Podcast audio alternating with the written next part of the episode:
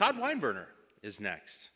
Uh, Todd has taken a lot of time from people by telling his stories to one person at a time. Now he's telling stories to a bunch of people all at the same time to improve his efficiency. He hopes it works. Todd works in radio at WJEZ in Pontiac and is occasionally heard on WJBC in Bloomington Normal. He's on the board at Heartland Theater Company and he's appearing next month in Waiting for Godot. Go see it. Todd says of January, it is the heart of winter, so therefore not as nice as other months. Todd Weinberg.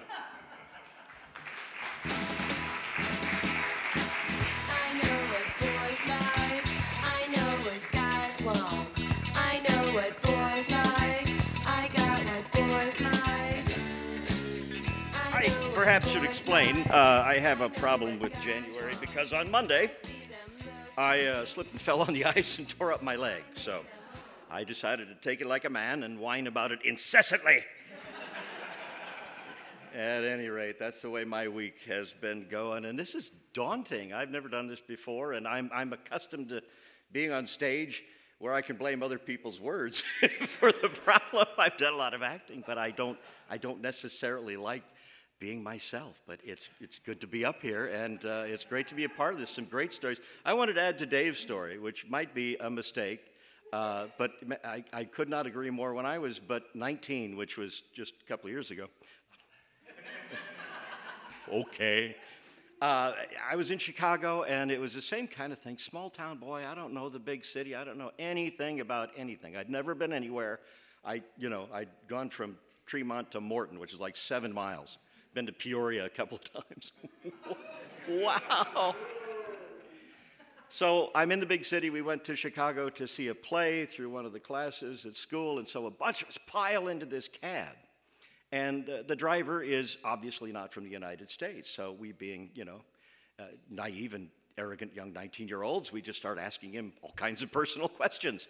And he was actually very forthcoming, and it turned out he was from Iran.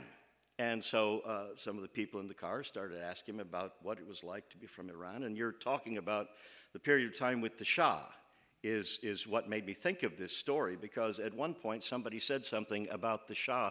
And just as matter of factly as you might say, after I get off work, I'm going to the grocery store, the driver said, Someday the people of Iran will bring the Shah back and kill him. And we had the same reaction in the cab. It's like, ah, okay. Think I'll go back to Tremont, Illinois and be naive again. So it, it, your, your story really resonated with me. I've got a story, and I, I hope it resonates with a few people. I don't know if I, I don't know if I really want to tell this story or not, but we're, we're committed now. So when uh, uh, Devin and John talked to me about being a part of this, uh, you know, I said, what am I going to do? The, the aha moment. I said, there's all kinds of stories a person could tell. All kinds of stories have been told here tonight, and I've just enjoyed the living daylights out of it. But when I got thinking about it, I said, where, where do we get this notion of an aha moment? You know, how do we know what's an epiphany and what's not? And so I start thinking back in my own life, and I start to think, well, you know, there's a point in our development where we're socialized enough and experienced enough to where we start to say, you know what, this experience is is probably something I should make a mental note of. You know, you, you have your first aha moments and recognize them as such. I'm sure when you're a kid, the first time you bite into a cupcake, you're like, wow! But we don't really carry that with us. There are a lot of cupcakes, but I want to talk about that phase of my life when I was young and I was in grade school and I had a buddy. I had a buddy named Doug. And every time I, I come to a conclusion about these epiphanies, I say, you know what? It goes back to experiences I had with Doug. So I thought I would talk about Doug tonight. Doug and I were fast friends. And you got to understand, when I was a kid, I was a, a, young kid with the soul of a poet. I was kind of shy and I was kind of reticent. I was perfectly content to, to sit back and just watch life go by, just watch it unfold, you know, just see what happens. I was okay with that. Drove my parents nuts. Why don't you join the team? I'm watching. I, I don't need to join the team. If I'm in center field, I can't see anything, you know. That was my attitude. I was a young guy with the soul of a poet. Doug was a young guy with the soul of a demolitions expert. He was headstrong and he was impulsive, and his basic approach to life is let's grab onto this and see how hard we can pull before it breaks. that was my buddy Doug. So we kind of completed each other and we got along great. I mean, we were thick as thieves. We somehow got together in the fourth grade or so and then his family moved away in the sixth grade. It wasn't tragic, but we just we had some great times as we went along. Now this is you know as this is a few days ago. Doug and I did our palling around back in the 1960s. Uh, I was very impressed that Doug had a bicycle with five speeds. That's how far back we're going. The Bronco handlebars and the whole bit, you know. Oh, I thought he was cool. And we would go to Doug's house and we would have these sleepovers. And that's what you did in those days. You hung out with your friends. Now, I lived in a house with a brother and a sister. My parents, it was a ranch house. So we didn't have all that much space. Doug was an only child. His family lived in a two story house with a finished basement. So we had the run of the place. This was great, and I was over there a lot.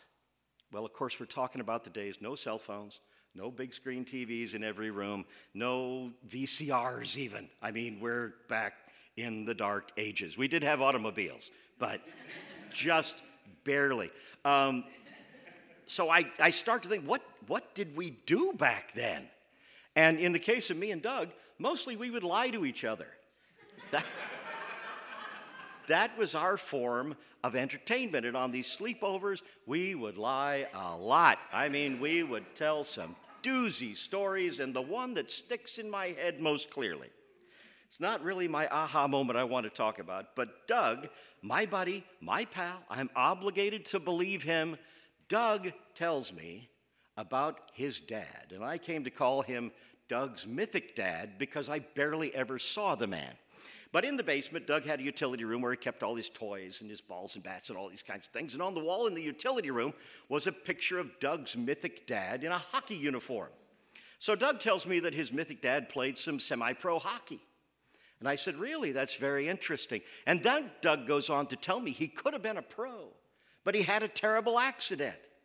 One night he's playing in a game, and the hockey puck hit him in the chest. And I said, Wow, that must have been bad. He said, Bad?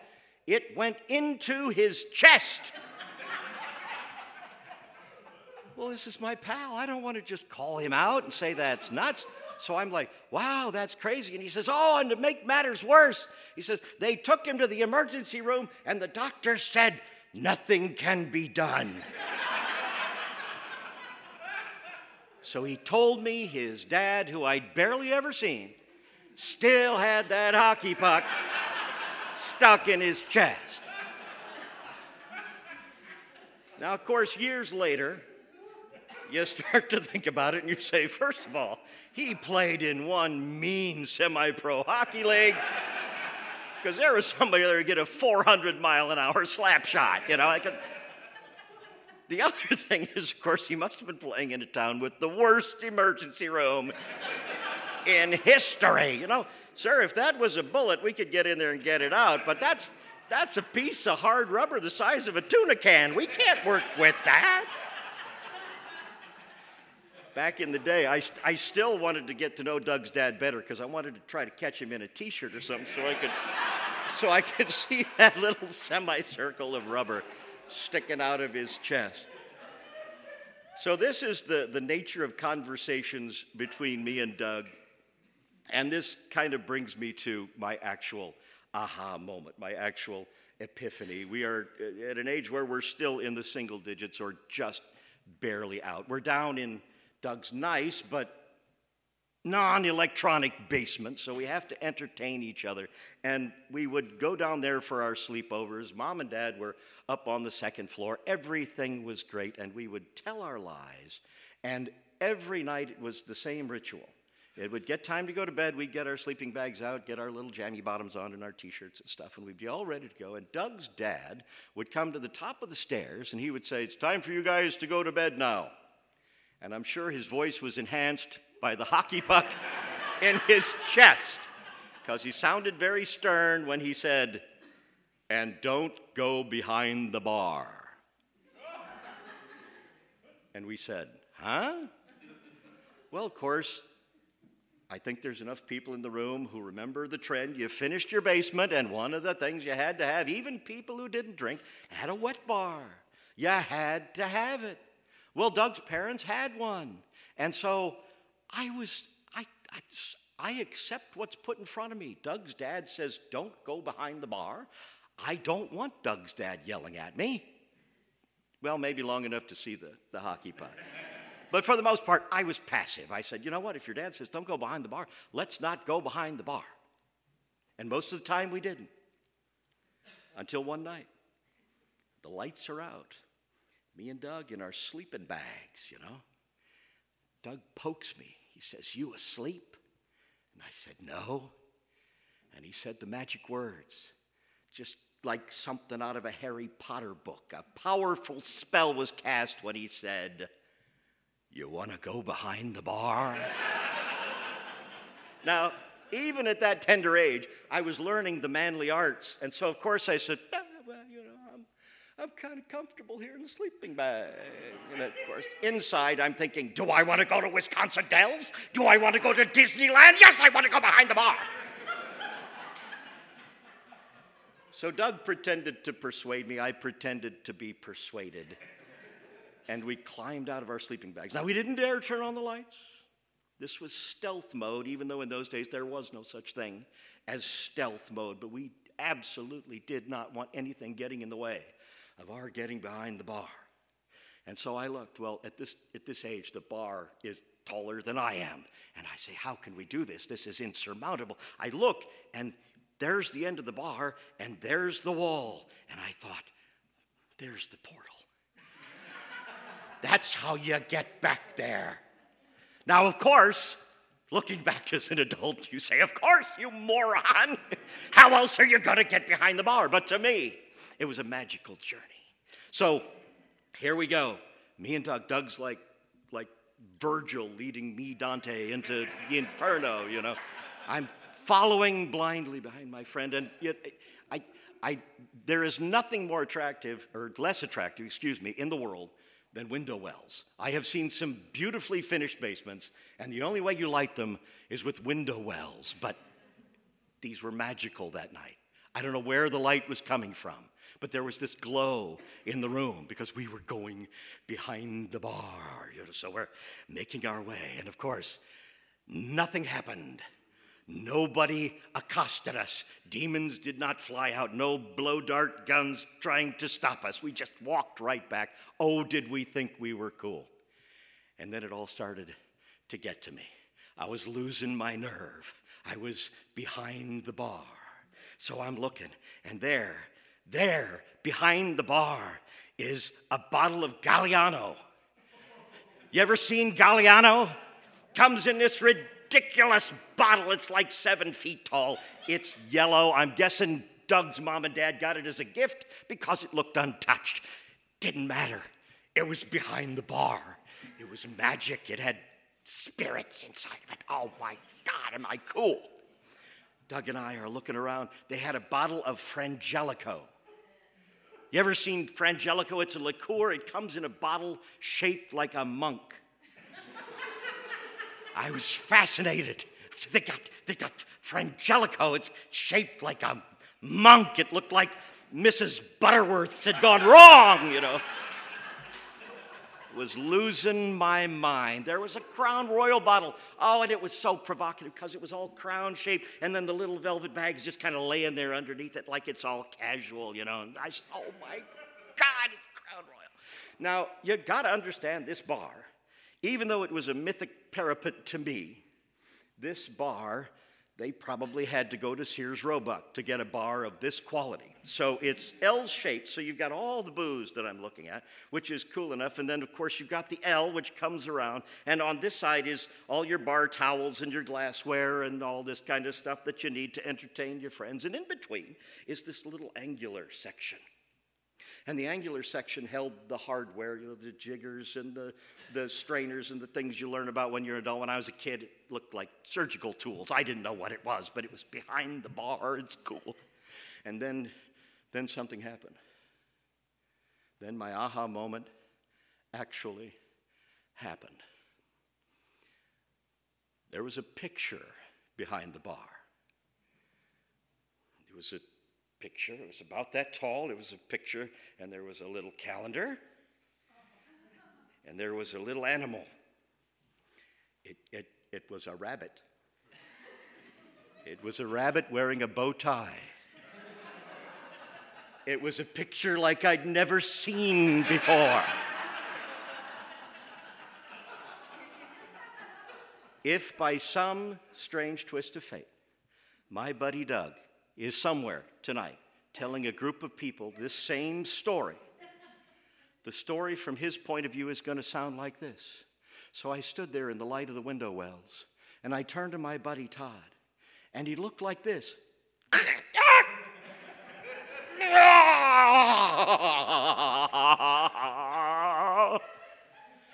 So Doug says, Do you want to see the rest of the pictures? I said, No, no. I said, Don't ruin the moment. Just leave this the way it is. I just stood there for the longest time. And then my mind started to reel. And I suddenly saw in my mind every adult woman I had ever known. And I said, I'm surrounded. Oh my goodness. Ah. Ah. And then we got bored and went back out to the sleeping bags and went back to bed. Because we were boys, we didn't know. We knew, we knew something had happened there behind the bar. We knew we were not the same. We didn't have any idea what had changed, didn't have any idea what road we were on. Just the way things played out that night, and we went on with our business the next day. Now, did it affect me? Well, I'm telling the story, first of all. And second of all, years later, I'm at work. I'm allegedly a fully formed adult. And I'm bored. We kind of hit a lull. Something was happening where we couldn't really do any work. So we got in this debate about B grade movie stars. And we get in an argument about who was in what film and you know jungle adventure you know it's all that nonsense you talk about when you have nothing to talk about and so i pull up google image search. Well i think we all know if you go to google image search if you keep scrolling down far enough you're going to get some bizarre connections you know? You look for wingtip shoes and the next thing you know you're looking at roosters for sale. It just it just keeps connecting. The algorithms keep extrapolating. So we were trying to find this particular b grade movie star. I went down page page page page and suddenly there she was again same picture same caption same little rabbit everything was exactly the same and outside, having learned my manly lessons well, I said, You know what? I think I've seen that picture before. and inside, I'm going, ah! So, what does it all mean? You know, I, uh, the, the word woke was used earlier, and I, I like to think I have some awareness of sensitivities going on around me. So, is this good? Is this bad? I don't know. It's what happened. But I'll tell you what, if I ever figure out exactly what it means in the grand scheme of my life, I'll let you know, and I will say, aha.